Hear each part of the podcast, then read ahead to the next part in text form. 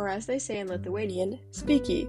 My name is Abby, and this is Empathizing with the Criminal, where I'm going to discuss how people, regardless of their past or what they are currently doing, are still people, and we as people cannot disregard that fact. It's the ability to appreciate others' suffering, better known as empathy, that allows people to survive tough times. It's more than just offering a shoulder to cry on, it's climbing down into the hole of trauma with someone and validating their feelings. Even when the person struggling is deemed a criminal, our human instinct is to support them so they can survive. Empathizing with the criminal, which, if you are watching me record this podcast, you would see the very emphasized air quotes I put up in the air every time I use the word criminal, is what gives us hope. Ourselves looking for hope when we feel like the world is turned against us. One big example of the world turning against people is the Holocaust. There were many books and movies created about it, one being The Pianist. The Pianist is about this piano player who lived in Poland with his family, Władysław Szpilman. He eventually gets moved into the Warsaw Ghetto with his family, and then again separated from his family, and he's on his own. And as time passes, he finds himself hiding out in an attic of a worn down house in the Warsaw Ghetto. He is clinging to life with what little food he has, but eventually has to venture downstairs in the house to search for anything edible, anything that can allow him to survive another day. But when he does this, he's met with the presence of a Nazi captain, Wilm Hosenfeld. And Hosenfeld first asks, Are you Jewish? To which Szpilman replies, Yes. And then Hosenfeld says, Well, what was your prior job? And usually, it never gets this far, usually, the Jewish individual is murdered. Um, but Szpilman then points at the piano that happens to be in the room, and Hosenfeld requests that he play. And Szpilman does, because he misses it. When he wasn't in the Warsaw Ghetto, he was playing all over Poland in clubs. He was a naturally talented player who everybody loved to listen to. So when he played for Hosenfeld, he was amazed. Hosenfeld knew instantly that he had to help Szpilman. He empathized with everything that Szpilman had gone through and the power it took for him to play for somebody who was demeaning people like him, his family members. But Hosenfeld hid Szpilman back in the attic and would bring him as much bread and food that he could find, along with news to see if Szpilman would soon be free. And Szpilman thanked him. He thanked this Nazi who had brought torture to himself and his family members. And he said, I don't know how to thank you. To which the captain replied, Thank God, not me. He wants us to survive. From the Holocaust is about these two teenagers who were first just advocating in their town, warning people because posters were being put up that said, We want men to work in Germany, come to Germany for work. Little did they know if they went to work, they'd be a Nazi. So these two teenagers, 14 and 16, were putting up signs warning them, don't go, don't go to Germany, you don't want to work there. And this led to them getting recruited by this group, which they thought was another advocating group, but it led them to essentially murder Nazis. First, they would have to lure them out into the woods, and other people would take the shot but then it led to them shooting them. And one of the teens, Freddie, recalled seeing a person she'd shot fall to the ground and having a human impulse to help him. And you might think, how could you want to help this evil criminal person who is killing so many people? So many innocent Jewish citizens are being murdered in the hands of this person, and yet you want to help him when he's fallen. But it's because of human connection. It's because of empathy. It's the thought that, that at the end of the day, that is still a person. And an eye for an eye does not make anything right. This person is killing someone, so I'm going to kill them, and everything will be fine, is not how the world works. And Freddie, you know, did walk away, but she wanted to help a Nazi because they were human. And that's what empathy does. Hope and empathy can also be found in smaller events, not just the big and humane ones such as the Holocaust. In the book The 57 Bus, which is based off of a true story, where a genderqueer teen, Sasha, is wearing a skirt on a bus ride home and gets lit on fire by another teen, Richard. Sasha is rushed to the emergency room, has to undergo many surgeries, physical therapy, and also therapy for their mental well being. Sasha and their family have to have a very serious talk, though, when thinking of pressing charges. Richard is another African American teenager who attends a nearby high school. And they know that the system, especially for African American teens, does not really treat them fairly. So Sasha, even though faced a lot of PTSD from the incident, decides with their family that they were not going to press charges on Richard as he would be tried as an adult and would likely spend the rest of his life in prison, but would instead have Richard be a part of a restorative justice program, which would allow him to still have a future. And rather than just be punished from his mistake, learn from it and learn why you cannot light people on fire, as basic as it sounds, but also how to be a better person in a better part of your community. Sasha and their family empathized with Richard and understood that he also had problems, and that does not excuse his behavior. But he had a rough life, and they wanted to allow him to learn and not have one mistake he made when he was in high school deter the rest of his life.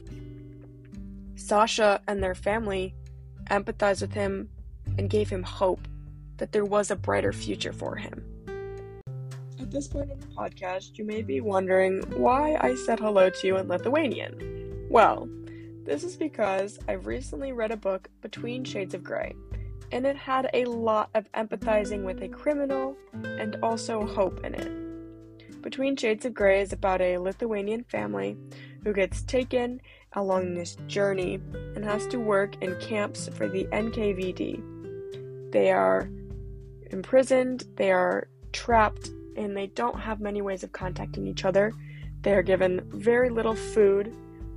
They are separated from their families, and they have to survive off of little food and work at the NK- NKVD camps and if they ever act out of line, they will be shot. And as the book goes along, we see many people shot or being dragged out of the horrible conditions simply because they can no longer survive. But the characters that do survive, they have hope because of empathy given to them by other people. One NKVD officer's name is Kretzky and he follows them along their journey from Lithuania to where they end up in Siberia. And Lena, a teenage girl who is taken from her home, separated from her father, she still has her mother and her brother, obviously has a lot of hate towards the NKVD because who wouldn't? They are torturing you. And she hates Kretzky. She hates all of the NKVD officers. But when she talks poorly on Kretzky specifically, her mother, Elena, grabs her arm and tells, told her, We don't know. Do you hear me? We don't know what he is. He's just a boy. He's just a boy. And it kind of makes Lena mad. Why are you empathizing with this horrible person in Lena's eyes, a criminal? Why are you defending him? Why are you telling me that he is just a boy when he is doing all these horrible things when he could be helping? When in reality, he is helping as much as he can. He, you know, turns away when all of them are changing to shower, which is bare minimum here, but the other NKVD officers cannot say they did that. Instead, they touched and groped the naked women before they could shower. And Elena realizes that Kretzky is put in a place that he does not want to be. He does not want to be an NKVD officer. He does not want to torture people. But she knows that if he ever says that or does not comply with the orders he has given, he will be killed along with the Lithuanians. And Elena knows this. And she knows that he will do anything to try and help them. But he cannot get caught because if he does, he'll die.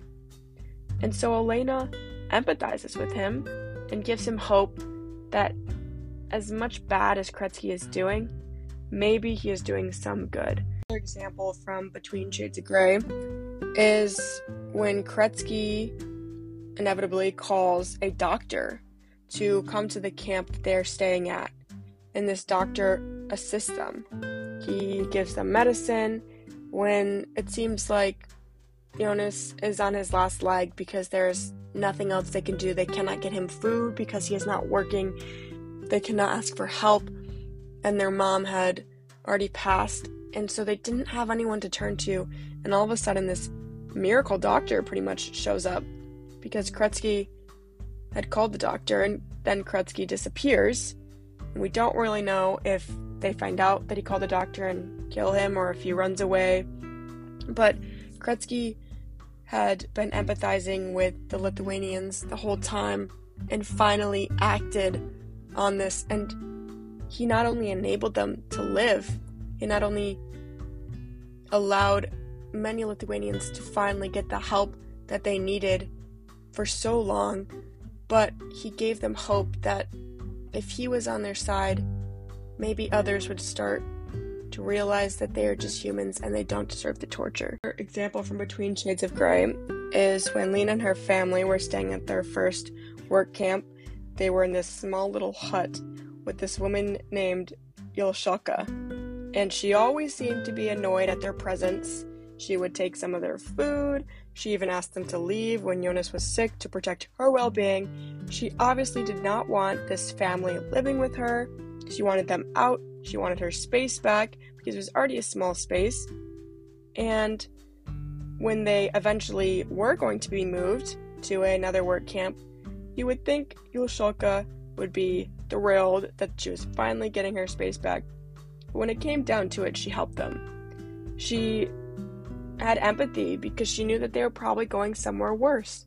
She knew that maybe she didn't enjoy living with them and having them there, but she knew that they were people and that they were going to endure so much worse than what she was going through. So before they left, she gave them food and she gave them a hide to keep them warm. And she gave them hope along with it that this person who seemed to, just like us this entire time, was still reaching out and giving us stuff, even though Yulshulka did not have much to her name herself, but she still wanted to help. She still wanted to help because these were people, these were human beings, and we cannot deny that fact. And when humans are struggling, it's instinct to want to help. All of these examples are really just a the tip of the iceberg on how empathy gives us hope.